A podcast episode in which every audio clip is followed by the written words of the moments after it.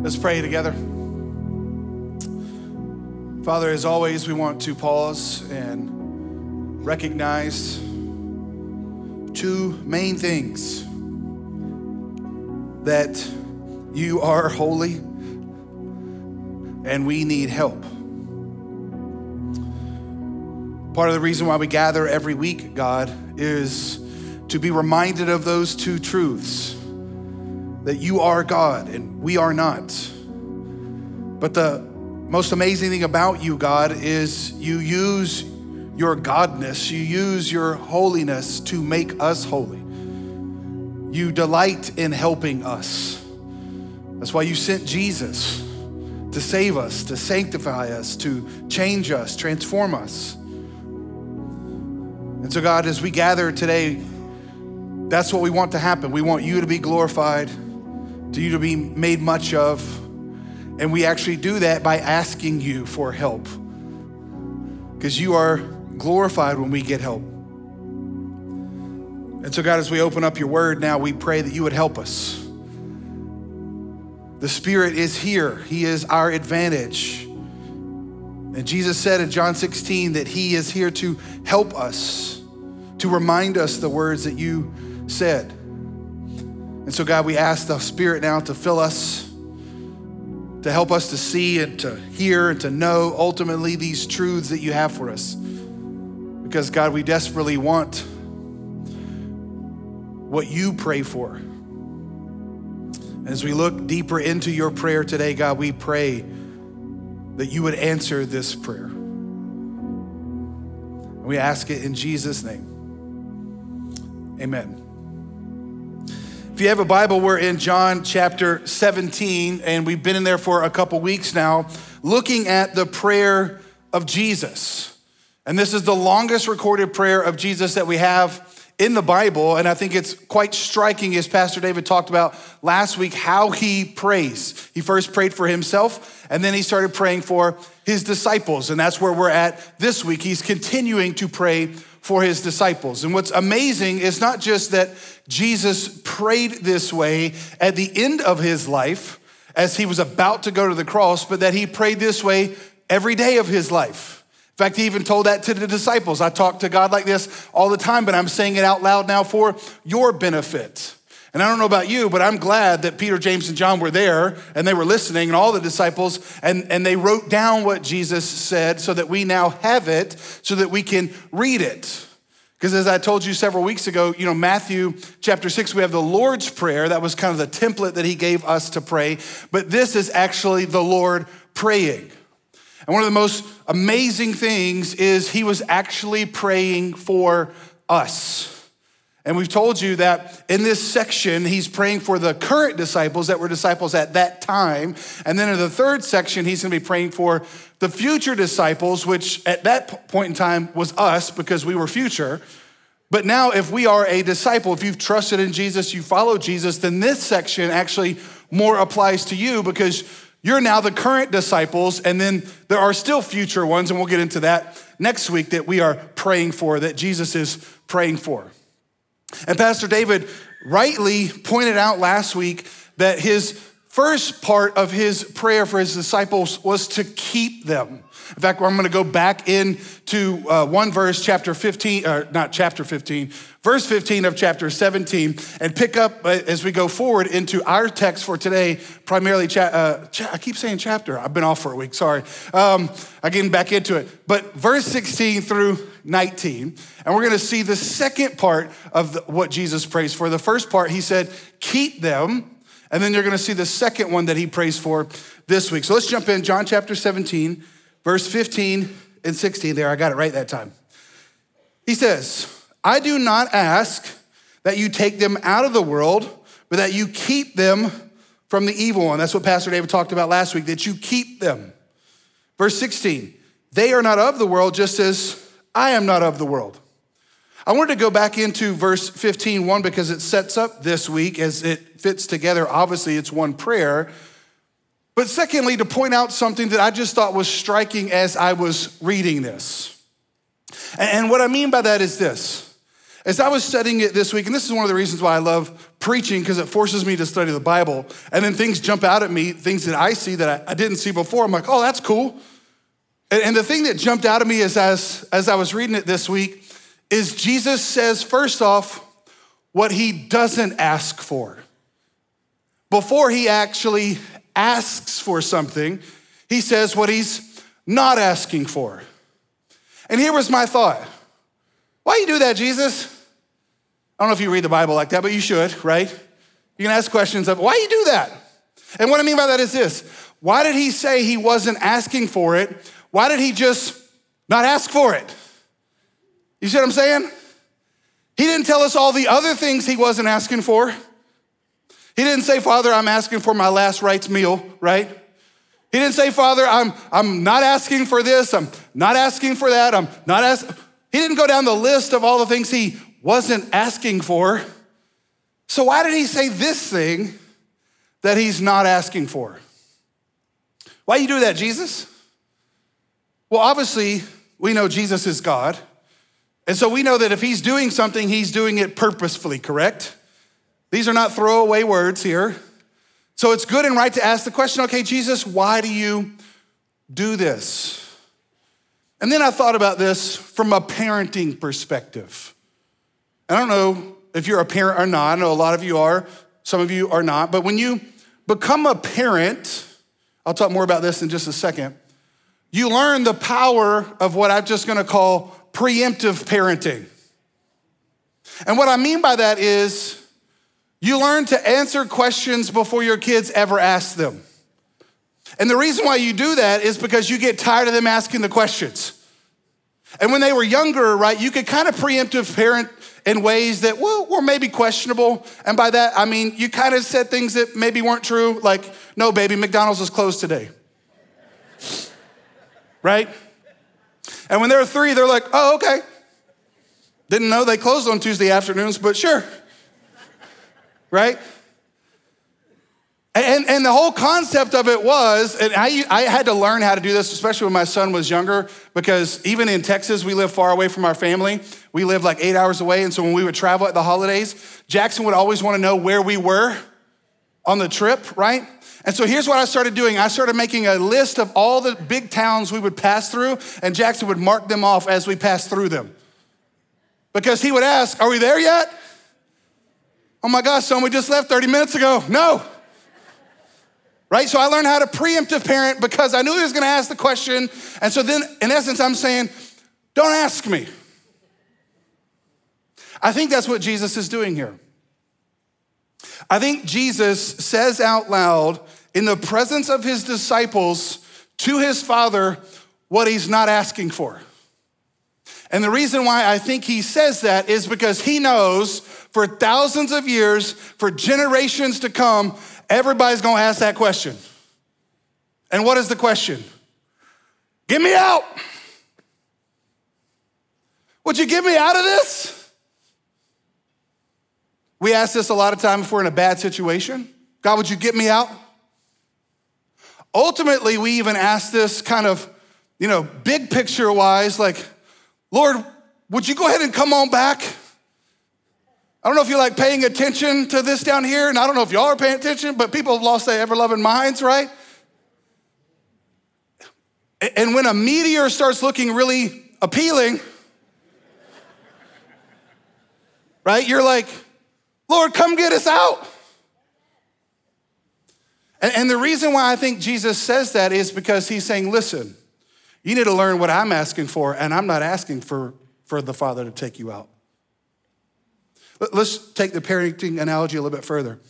I don't know your parenting style, and this isn't a message on parenting, but a, a pretty common style of punishment is timeout. You know, putting your children in timeout. And in essence, you're taking something away from them, you're making them sit silently, right? And the whole concept of timeout is there's a consequence. You took something from them and they have to sit there. And those of us who have had children, or you had, you, you babysat other people's children, you understand the concept. When you put a child in timeout, if their entire time there, they keep asking to get out, what does that motivate you to do? They stay longer, right? If they keep asking, Can I get out now?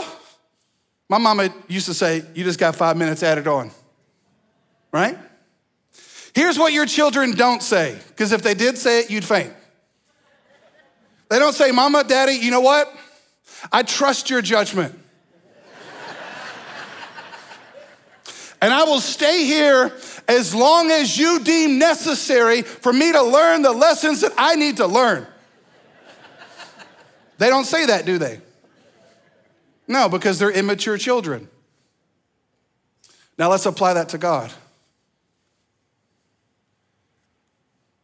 Maybe what we need to pray is not God, take us out, but keep me in as long as you need me to stay in to learn what I need to learn. I think that's what Jesus says. I'm not asking for it to tell generations of disciples after him, so don't you ask for it. This is why when people want God to come back to save us from the tribulation. I'm not saying that's necessarily a bad desire. All I'm saying is it kind of goes against the grain of everything that Jesus was teaching his disciples how to do. He says, I'm not praying for God to take you out, I'm praying for God to keep you in. And then I'm praying for a second thing while you're in. Let's look at that second thing, verse 17. Sanctify them in the truth. Your word is truth. As you sent me into the world, so I have sent them into the world. So, first, he says, I'm not asking for you to take them out, but what I'm asking for, and, and, and the ask is at the beginning of verse 17 sanctify them. That's what I'm asking for. Last week it was keep them. This week it is sanctify them. That's the message of today's title, or t- title of today's, you know what I'm saying. Sanctify them. Well, that word sanctify obviously is a pretty churchy word, and it means, by definition, to be set apart. In fact, the Bible will use multiple English words, I should say our English translations of the Bible, will use multiple English words to describe the same Greek word. The Greek word here for sanctify is the same word that we would translate elsewhere, holy. But when you use it like this, sanctify sounds better than holify. Right? But that's what he's saying. Would you holify them? Later in verse 19, Jesus is going to use the word consecrate, same exact word. And by definition, sanctify, holy, consecrate all means one thing it means to be set apart, to be different. And that's what the word holy means. See, we, we attach um, and I'm not saying this is necessarily bad or wrong, but I think it doesn't help us understand it. But when we talk about the word holy, we attach this real kind of religious connotation to it because the Bible says that God is holy. But the concept of being holy is not necessarily religious. We can talk about things that are set apart or differentiated in just normal kind of conversations. Let's think back just what happened a week ago in Thanksgiving. I don't know your Thanksgiving family tradition, but I always go back to, uh, you know, from Texas, but my dad's uh, father moved to South Arkansas during the oil boom of that time. And so my dad was actually born in South Arkansas. That's where my dad's primary part of the family lives. And so even though I'm from Texas, we go back to Arkansas and we celebrate Thanksgiving with my dad's part of the family. And we normally do it where we deer hunt. And so it's kind of like we celebrate Thanksgiving at the deer lease. And so when we eat, we're eating on paper plates with red solo cups to the glory of God, right? And sometimes we'll even eat what we kill. We make it real biblical because God gave us dominion, right?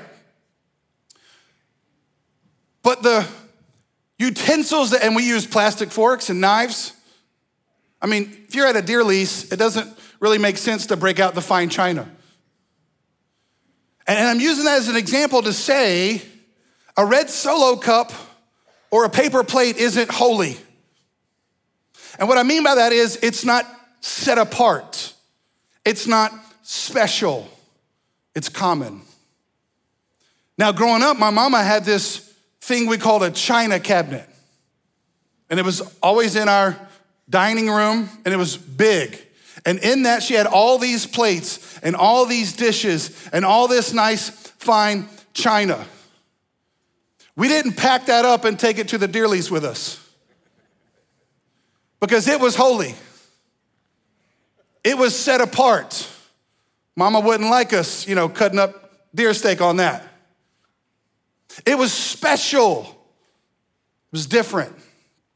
I remember when Lindsay and I were engaged and we did the whole wedding registry thing. And we went to this store called Dillard's. I don't know if we have them in, do we still have that store? Okay, it shows you how much I shop there. I don't even know.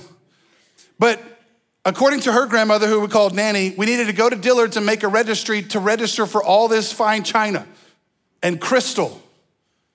I just thought that was a girl's name. I didn't know it was a thing. And so we go and register for all this stuff. And I'm not joking, man. We re- I'm like, I am never going to use that.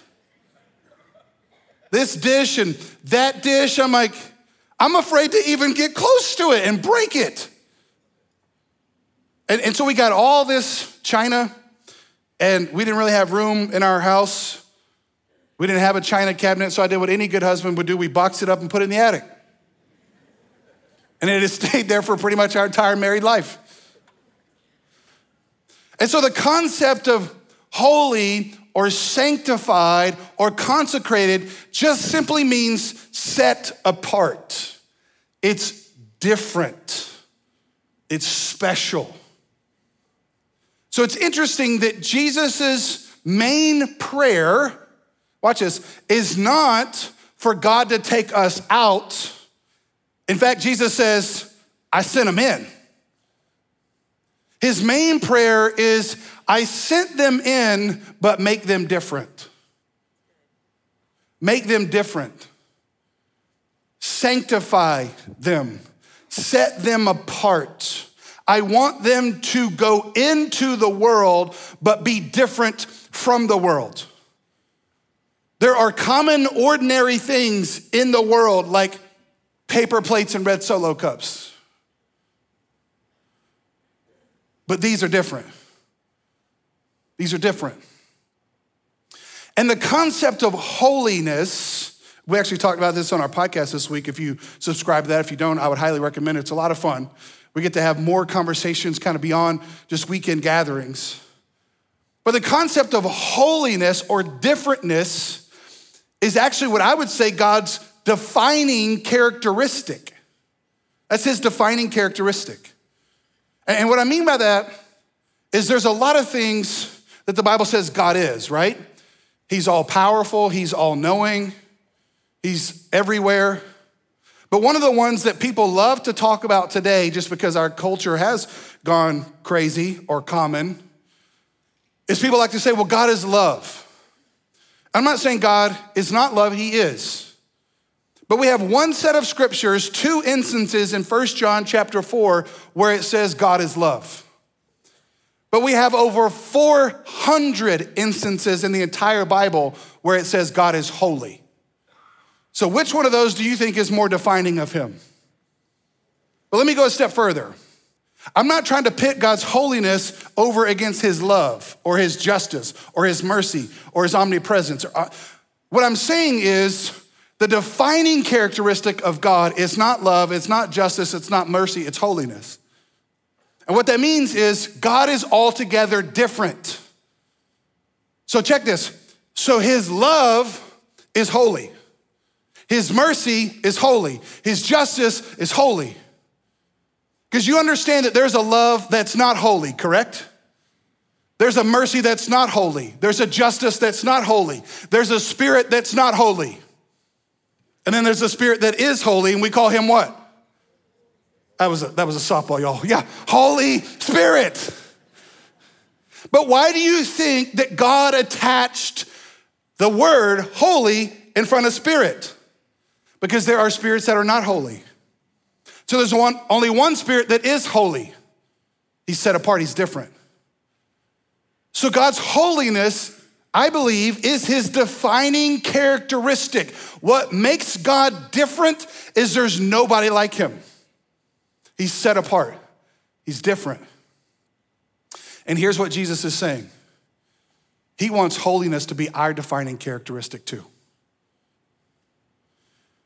He wants set apartness, differentiatedness. I don't even know if that's a word, but it sounds good. To be your defining characteristic. That's what he's praying for. And watch this. Notice he didn't pray for you to be sent because you is sent. Did you notice he says, it's in past tense. I have, it's actually in the perfect tense. I have sent them. You understand there's some things that you don't need to pray about? One of them is whether or not you should live sent. You should live life on mission. That's how we phrase it around here.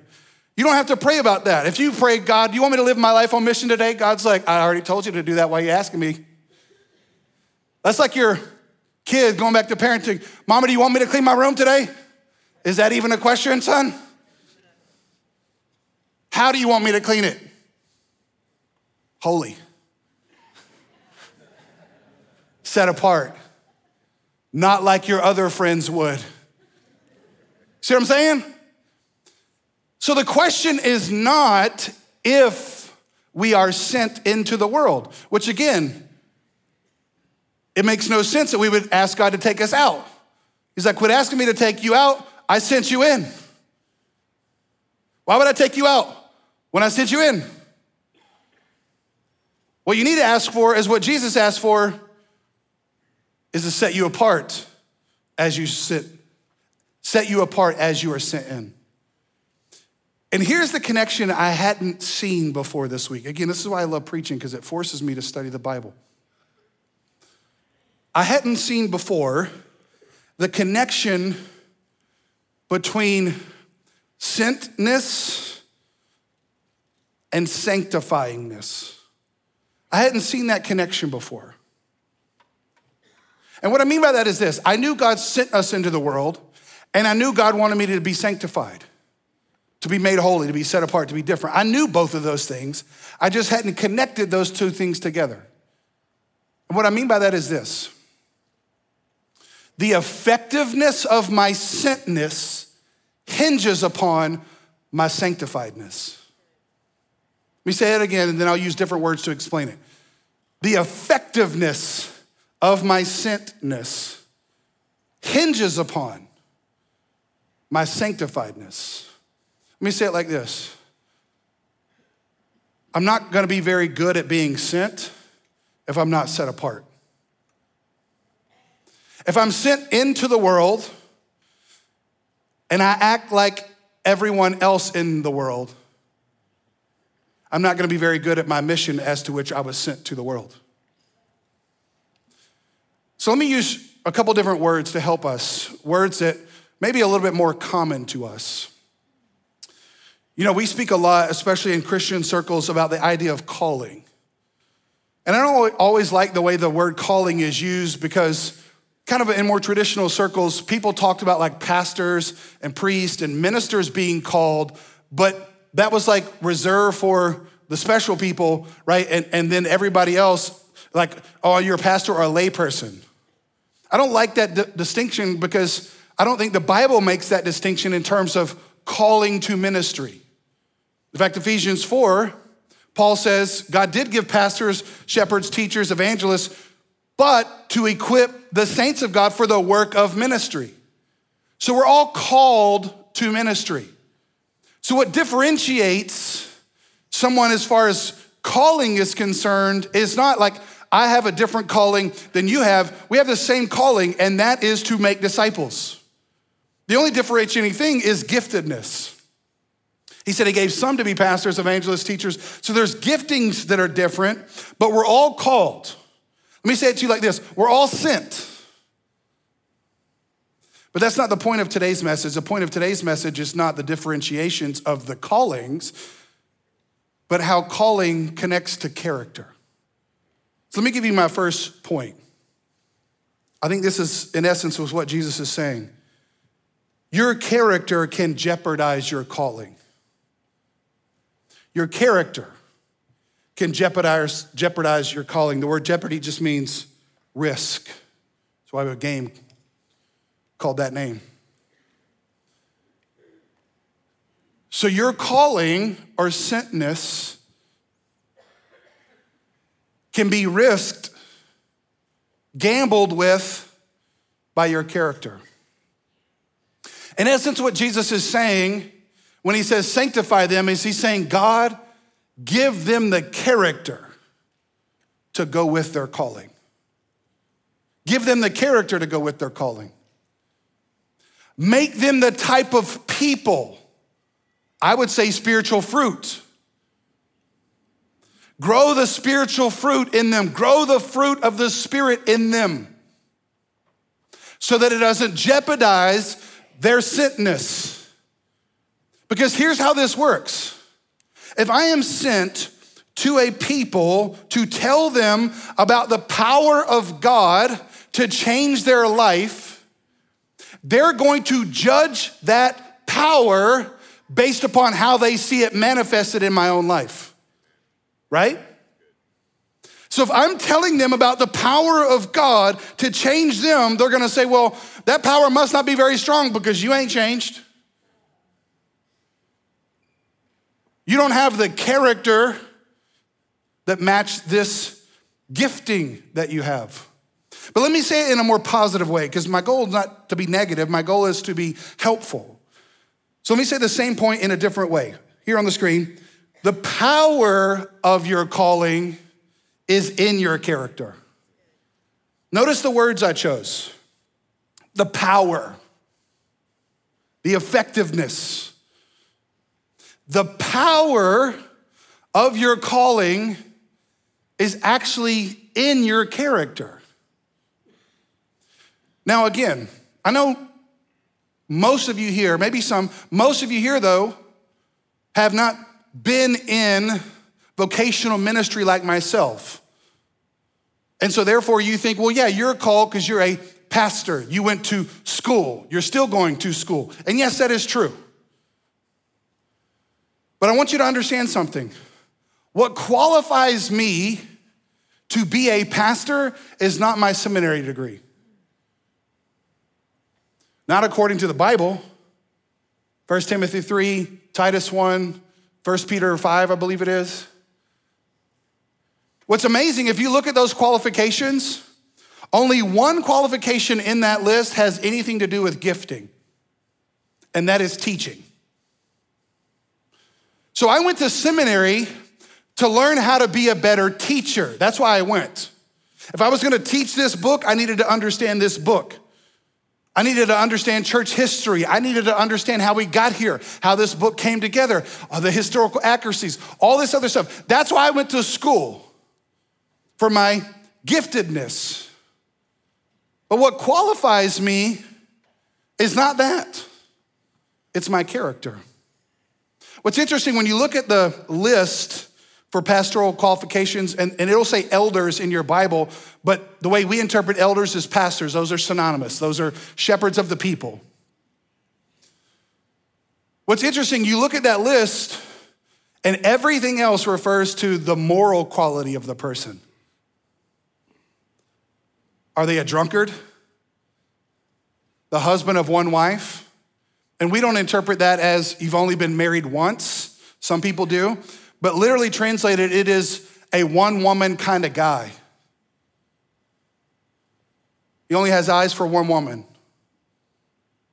Gentle, not abusive, leads his own household well. And here's what's interesting if you look at those moral qualities, do those feel like qualities of like Superman or super saints? No, they're pretty basic. Hey, don't get drunk, don't sleep around, and don't be rude. And I've said this before, it's like the Ten Commandments. People look at them as they're some Mount Everest or of morality and don't hear, I'm not dogging them. What I'm saying is they're pretty baseline. And what I'm getting at here is Paul, when he was telling Timothy and others to institute elders or pastors in churches, he's saying, listen, they need to have a baseline set apart kind of morality. They need to be the people, listen, that not only can speak and defend the doctrine, but are actually worth following. I love how he says this they lead their own households well. Because if they can't lead their own household, how can they lead the house of God? I remember 13 years ago, in fact, it was 13 years ago when I was offered the job. It was December 5th, tomorrow. 13 years ago when I accepted the position at Revolution Church. It's the same day that my daughter was born. And in that whole process, I came out to speak, and so they had to see, right? Okay, can the dude actually do what he says? But then they also investigated my life. And one of the things that they did is they ran a credit check on me and a background check. Because if I can't pass those things, what business do I got being up in the house of God? Right? But I remember they asked me, and it was almost like, not that they were ashamed, but it was like, hey, do you mind if we run your credit? And my response was, not only do I not mind, I think it would be malpractice if you didn't. Because if I have a horrible credit, what in the world business do I have doing the credit of the church? If I can't manage my own bank, if I can't manage my own house, how in the world can I manage this? It's like your banker filing for bankruptcy. Right? It's like your hairdresser not knowing how to cut hair. I mean, it's crazy. It's like taking marriage advice from someone who has a train wreck record of relationships, which might be your hairdresser or your baker. you see what I'm saying? What Jesus is praying for is God, give them the character that matches their calling. They are called to the world. They are sent into the world. But if they're not any different from the world, then they will not be effective in their calling. They will not be effective in their abilities. And so the message for us today is the prayer of Jesus for you to be set apart and sanctified, your primary prayer let me, let me say it to you like this if you could ask the Lord one thing, would it be for him to make you holy? Because that's the one thing Jesus would ask for you make him holy. And see, John, who wrote this, was one of the three of the disciples. You say, well, maybe that's just what John heard. Okay, cool. Let's go look over what Peter said. Look at this, 1 Peter chapter 1, verse 14 through 16. I have it on the screen. You don't have to turn there. Just might want to write it down as a reference. Here's what Peter says. As obedient children, interesting. Parenting.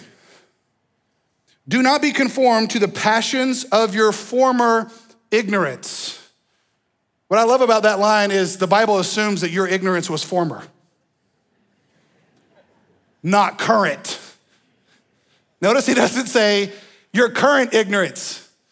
But don't sometimes you wonder if it's actually more current than it was former? I do. Sometimes I'm like, oh, I'm confirmed to the passion of my current ignorance. But that current may now be former just like two seconds ago, or maybe 20 years ago. But thank God it was former because now there's grace for today. It says, Do not be conformed to the passions of your former ignorance how you were born into this world. You were born sinful. It's amazing how people they they um, justify actions based upon feelings that they were born with. But the Bible says, don't be conformed to those. Verse 15. But as he who, it's interesting that he uses this word, called you. As he who called you, commissioned you, sent you is holy, and that's the same word as sanctified. As he who call you, called you is sanctified, you also be sanctified, or you also be holy in all your conduct. Since it is written, and he quotes the Old Testament, you shall be holy, for I am holy. See, I could have said earlier, your conduct can jeopardize your calling. Because conduct simply flows from character. I think one of the great mistakes that people make when they apologize for doing something wrong, they say, Yeah, I did that, but that's not who I am. You realize that's a half hearted apology, right? It's like saying, I'm sorry you took it that way. Oh, so it's now my fault that I took it like that? I think it's your fault that you did it like that. And here's what I've realized half hearted apologies sometimes come from, most times come from half hearted Christians. Half hearted people that aren't fully in tuned with how messed up they really are. See, we're not good people that occasionally do bad things.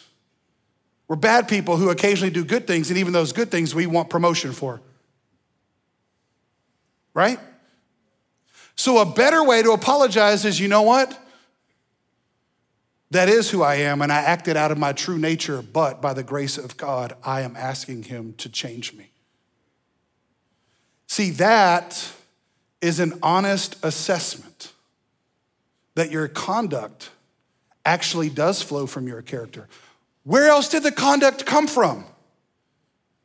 People like, it was the devil. Okay, I'm not denying supernatural forces.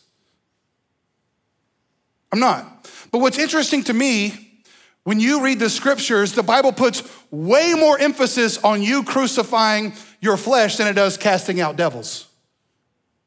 Because here's what I know you can't crucify a devil or a demon and you can't cast out your flesh. You have to crucify your flesh. The Bible speaks of it like this you have to put on Christ. What's interesting is that is the same word that is used over and over again for clothing. You got to put something on, you got to take something off. And this is why Anybody speaking of marriage who has been or is married understands when you get asked the question of, Does this dress make me look fat? You're in a very precarious situation. Because it's like, what do you mean by that? Do you look beautiful? Yes. Might you need a bigger size? Yes. See what I'm saying?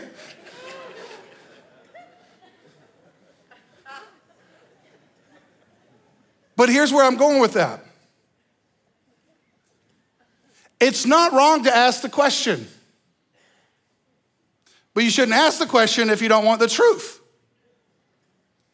Because the truth, I heard one man say, that's right. uh, we do pastoral care and we have counselors, all right.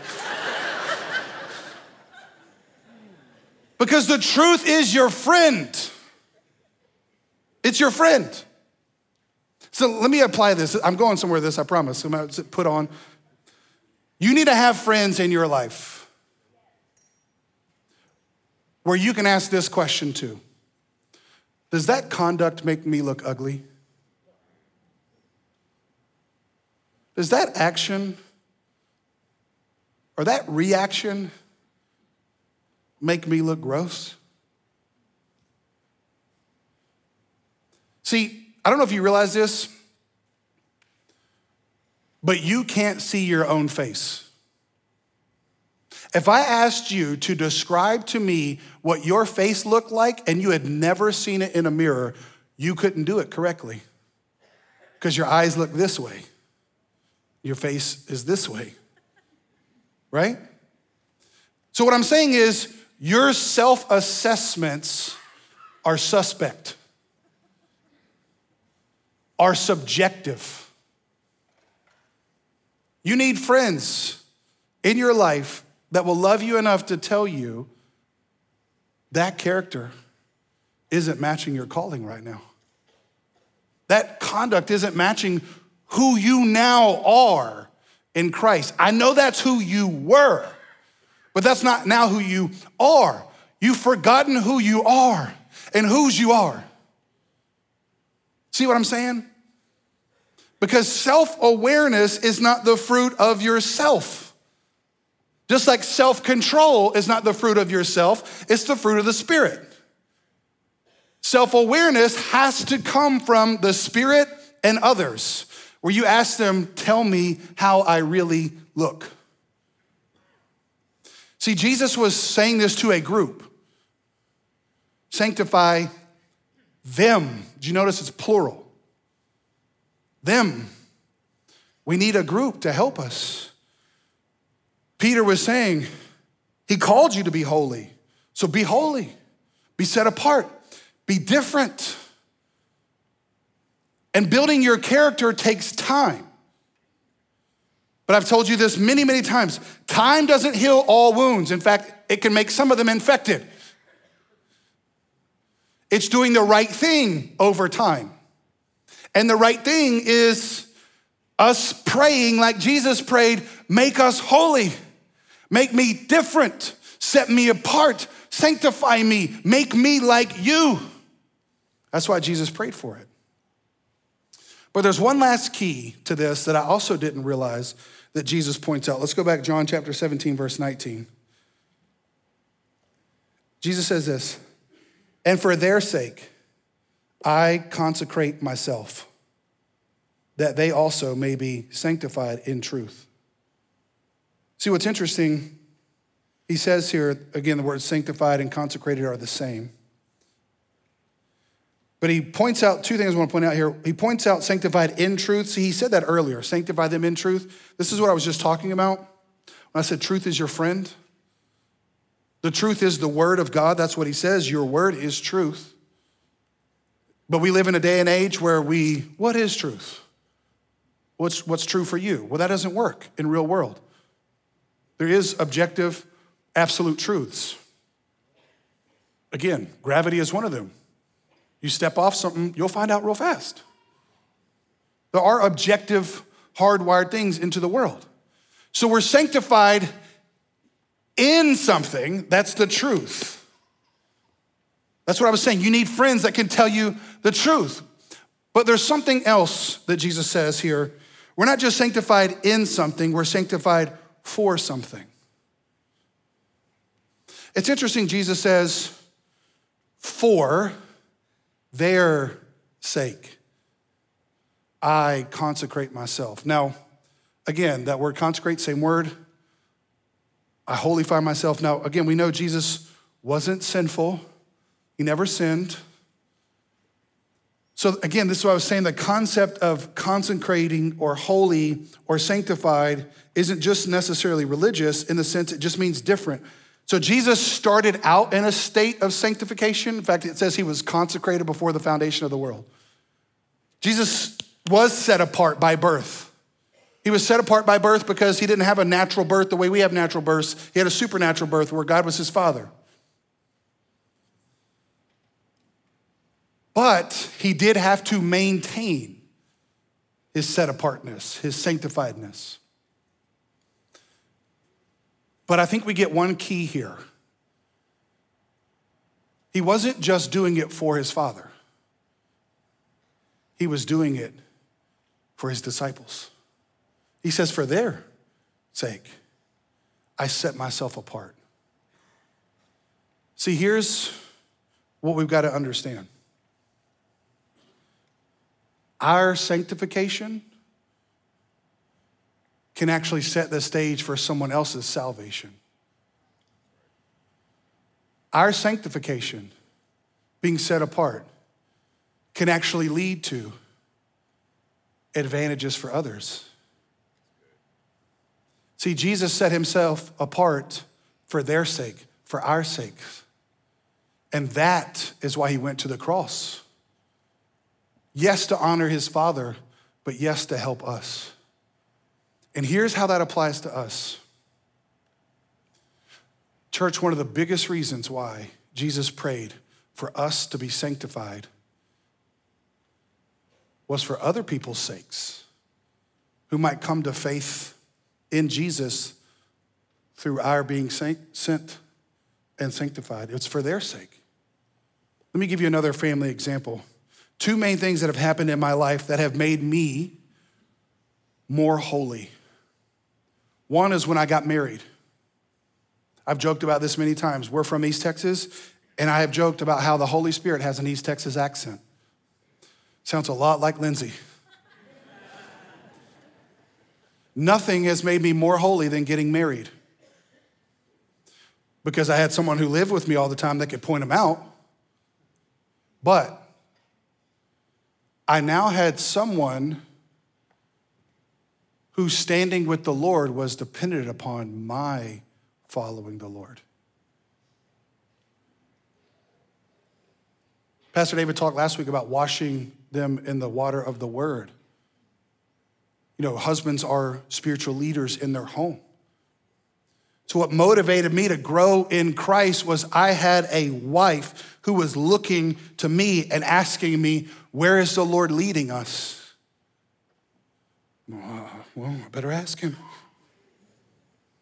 The second thing that happened was when my son was born. I got married at 23. Jackson was born when I was 25. And I started counseling at 25. And I don't mean that to be funny, I mean it to be serious because I realized after two years of marriage, again, my relationship with Lindsay, I had some junk I needed to work through. And if I didn't work through that junk, I was gonna multiply it into Jackson, my son. I'll never forget seeing Jackson born and bawling my eyes out, realizing, oh my gosh, I'm responsible for him. You sure y'all trust me to take him home? feel like I need to go through a class or something. Because I realized who I am, what I do, will affect greatly who he is and what he does. We know from so many studies the differentiating factor in the success of a child's life is the role of the father, unapolog- unapologetically. Not private school, not even church, the Father. So, you want to know why I take sanctifiedness serious now? For my son's sake, for my wife's sake. Let me give you a third one. Because the third thing that has had the biggest impact on my life is you. It's not just parenting Jackson and Natalie it's pastoring you. You see, my character can jeopardize my calling. I feel like I'm called to pastor. But I can't pastor you very well if I'm not worth following as a person. So it's for your sake that I set myself apart.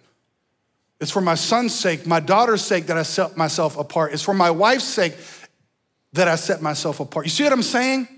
You see what Jesus is saying? It's for their sake. And as I started thinking about that, again, this is how I just read the Bible and think it all kind of jumbles up together. I kept thinking of this phrase as I, for their sake, for their sake, for Pete's sake. You ever heard that phrase before? And we use it, it's a colloquial phrase, and we use it like when we're exasperated or we're frustrated, like for Pete's sake. I was like, I wonder where the origination of that phrase came from. So I went into the Wayback Machine called the internet and looked it up. And here's what I was I was floored by. That phrase came about in the early 1900s as a substitution for another phrase. And that other phrase was for God's sake or for Christ's sake. And that phrase in and of itself was not blasphemous. Because it's okay to do things for God's sake. It's okay to do things for Jesus' sake.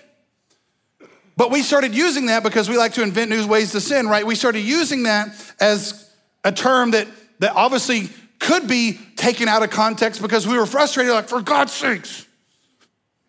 So people substituted the word Pete instead. I kid you not. Why Pete? Oh no. Here's the only guess Peter, who wasn't the first pope, but he was the first among the apostles. So they're like, well, we got God, Jesus, we can't say, let's say Peter. So the phrase came out for Pete's sake. Now, hear me. Obviously, you can still use that phrase in a blasphemous way, but don't, that's not what I'm saying. So please don't get confused with what I'm saying here. I'm not saying that. But I do think the phrase don't take the Lord's name in vain means way more than just that. It means don't treat it like it has no power in your life.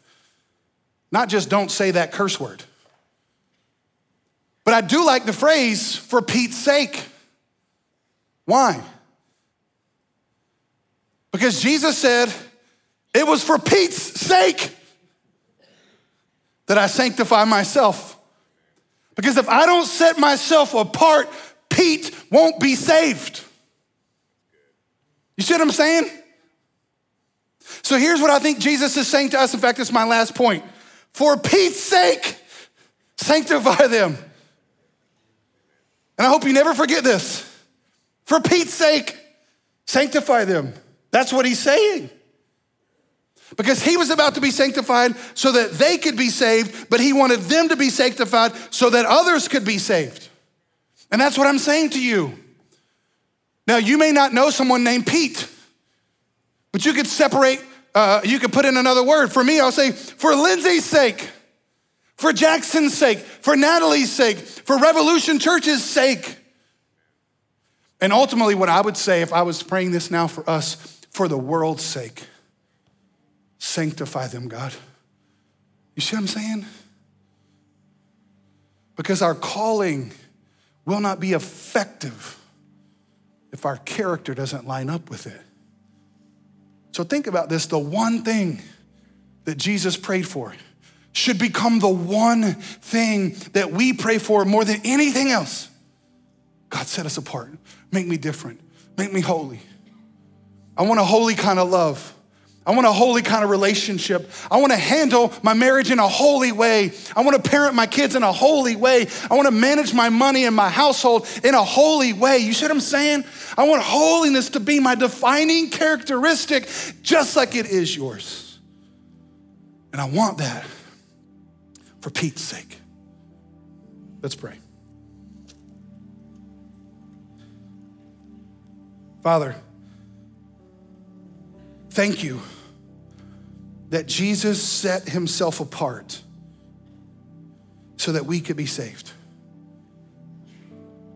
A lamb without blemish or spot had to be sacrificed because that was a picture of Jesus. He was a lamb without spot or blemish. He was sanctified, he was holy. And you could accept his sacrifice because he was perfect.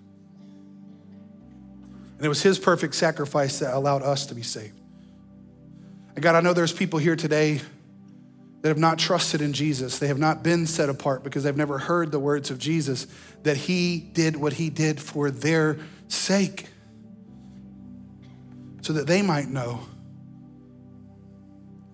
And so, God, I pray today that you would save them. No one looking around or talking here as we close, if there's never come a point in time in your life where you have understood the truth that you did sin because that's who you are. And you do need to be saved, set apart. Well, that comes as you receive by grace through faith the sacrifice of Jesus. So if you want to be saved, you can pray with me. You don't have to do it out loud. But it goes like this. You can say, Father, thank you for loving me, that you sent Jesus to save me. I admit I'm a sinner, but you're a greater Savior. So take me, make me alive, make me new. I'm trusting in Jesus. No one looking around or talking here as we close. If you're in one of our physical locations and you just prayed that with me, would you just simply lift up your hand so we can see that? Canton, and Jasper. We got men and women going to walk around, put a gift, put a Bible in your hand. When they do, you can put it down. If you're online, you can let our online host know as well. We'll follow up with you. But then, those of us who have trusted Christ, you don't need to get saved again, but you do need to be sanctified. Being saved happens once, being sanctified happens all the time. And being sanctified is saying, God, there's areas in my life where I'm not set apart. I'm just like the world in my thoughts, in my actions, in my conduct. I talk like the world. I spend like the world. I drive like the world. I talk, I cuss. I love like the world.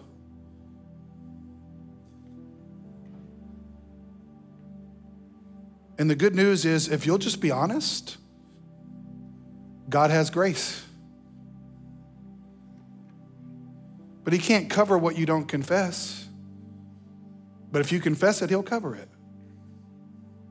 And so, if the Spirit is opening your eyes to something, some area that you need to be sanctified in, ask Him, God, would you sanctify me in that?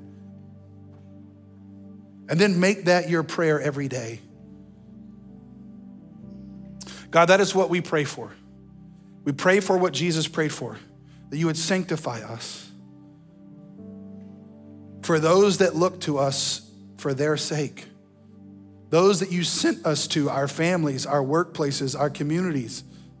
It's for their sakes, God. We have to set ourselves apart, or else we won't be any different. We won't have anything to call them into.